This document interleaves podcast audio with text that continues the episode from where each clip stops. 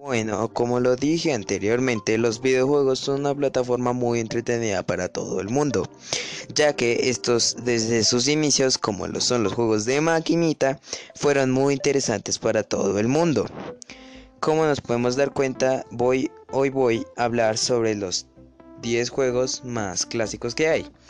Y bueno, vamos a empezar por Pac-Man. Este juego trataba sobre una bolita amarilla que comía puntos alrededor de un mapa mientras que evitaba ser comido por fantasmas. Este juego también era de maquinita y contaba con algo muy característico que fue que fue pasado en generación tras generación de estos juegos, lo cual es las tres vidas. Esto era una habilidad, era una era como un reto, ya que habían cuatro, cuatro veces podías jugar, porque había una vida cero, lo cual contaba como un otro intento para poder evitar morir. Bueno, esto sería lo más característico del videojuego, pero habían extras como lo era una super pastilla para comer los fantasmas, pero eso nos implicaba que ya hubieran muerto ellos tú lo único que hacías era devorar su cuerpo, ya que al tiempo volvían otra vez para, para matarte. Bueno, otro extra son las frutas. Estas aparecían debajo de la zona de reaparecer de los mapas. Y pues esta zona servía, era muy peligrosa, ya que pues si un fantasma estaba pasando por ahí, asegúrate, tenlo por seguro que estabas muerto. Y bueno, el top 9 va a ser Mario Bros. Este juego es muy muy clásico y por eso es que tú puedes jugar cualquiera de estos juegos. actualmente los puedes jugar en algún emulador como es conocido ahora en el cual es una aplicación por la cual tú puedes jugar los juegos clásicos desde tu dispositivo móvil pero tienes que descargar los juegos otra vez lo cual es muy complicado porque hay que buscarlos por internet y a veces es muy inseguro.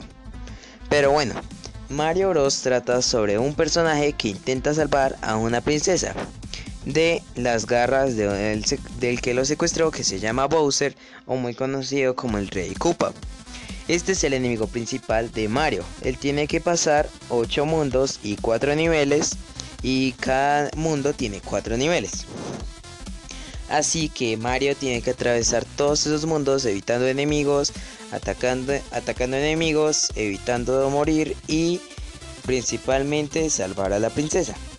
Él se enfrenta 8 veces contra Bowser, pero el último enfrentamiento es el que termina con él. Y bueno, creo que no sería más, ya que Mario tiene unas características muy interesantes, pero son iguales a la de Pac-Man excepto que en esta ya no hay super pastillas para matar a los enemigos, sino hay hongos y flores de fuego para quemarlos o pisarlos. El hongo serviría como una vida extra ya que si, si un enemigo te golpea tienes otra oportunidad, pero Mario ya es más pequeño y ahí puede morir.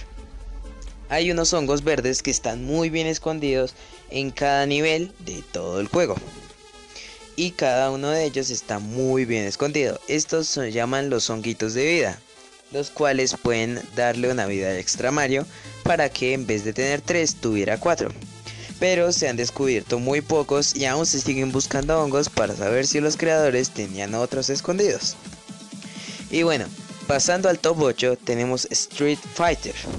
Este juego muy bueno que trataba sobre, era un clásico de lucha en el cual tú te enfrentabas contra otros enemigos, pero esto no era en línea, ya que la tecnología no llegaba a esos alcances.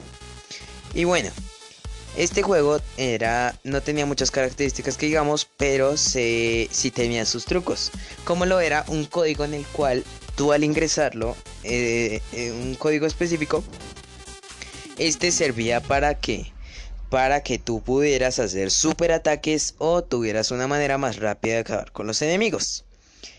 Y bueno, esto es parecido a Mortal Kombat, solo que en este no hay tanta violencia como lo hay en Mortal Kombat, del cual vamos a hablar en breve.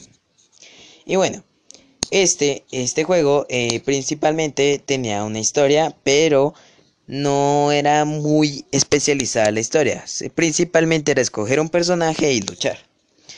Pero pues con el tiempo fueron incluyendo una historia, fueron incluyendo momentos, etc.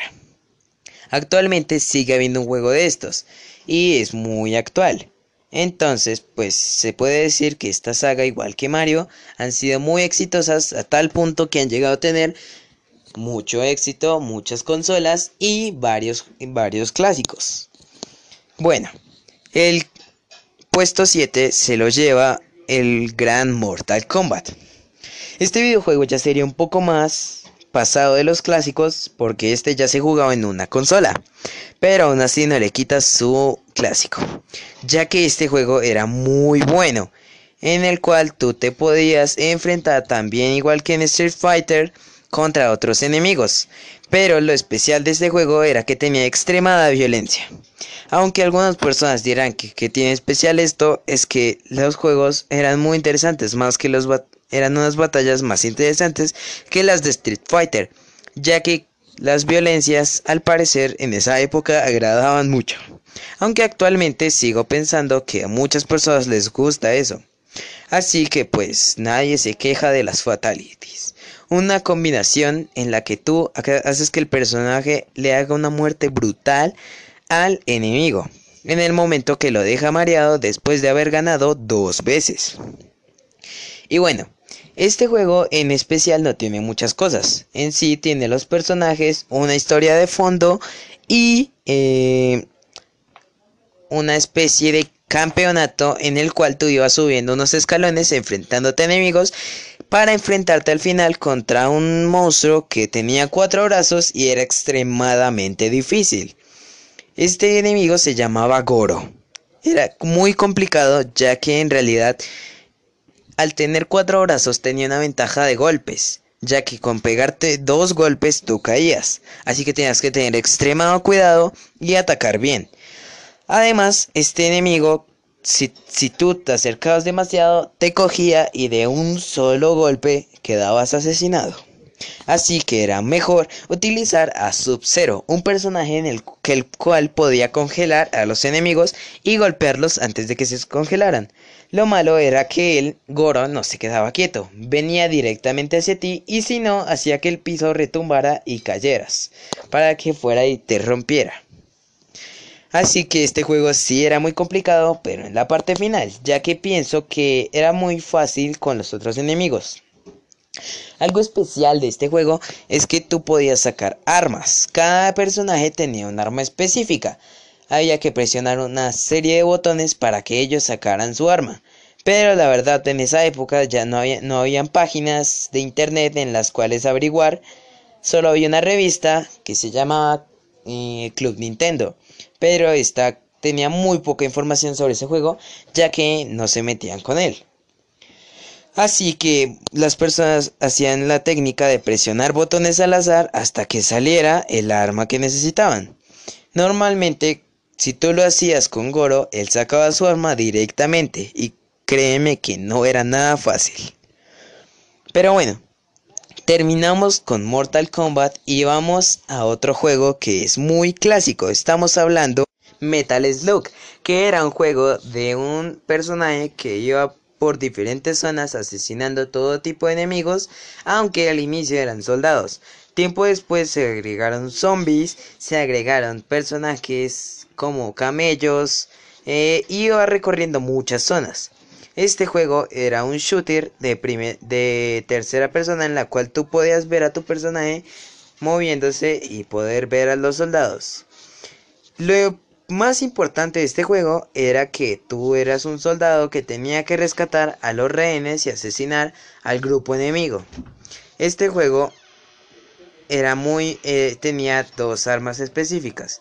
Tenía las armas y aparte tenía una granada. Esta granada no era como quitar, eh, no era la granada normal, sino, no recuerdo el nombre, era una que se lanzaba y estallaba en el momento de caer. Y bueno, este juego eh, en realidad no tiene muchas cosas. Eh, era rescatar a los rehenes y asesinar un montón de soldados que iban pasando por la zona. Lo que sí es que era muy difícil ya que el, personaje con un solo golpe que le dieran moría. Entonces esto era lo más complicado, ya que si alguna persona que iba muy rápido de la nada aparecía un, un, un kamikaze que era alguien que tenía arma, o sea, estaba armado con un montón de granadas y explotaba frente a ti, perdías todo, a menos de que no hubieras perdido tus típicas tres vidas. Así que este juego fue muy chévere para la generación, ya que les ponían nivel de dificultad alto. Y bueno, en mi segunda parte voy a hablar los otros cinco. Muchas gracias por ver y ojalá les guste.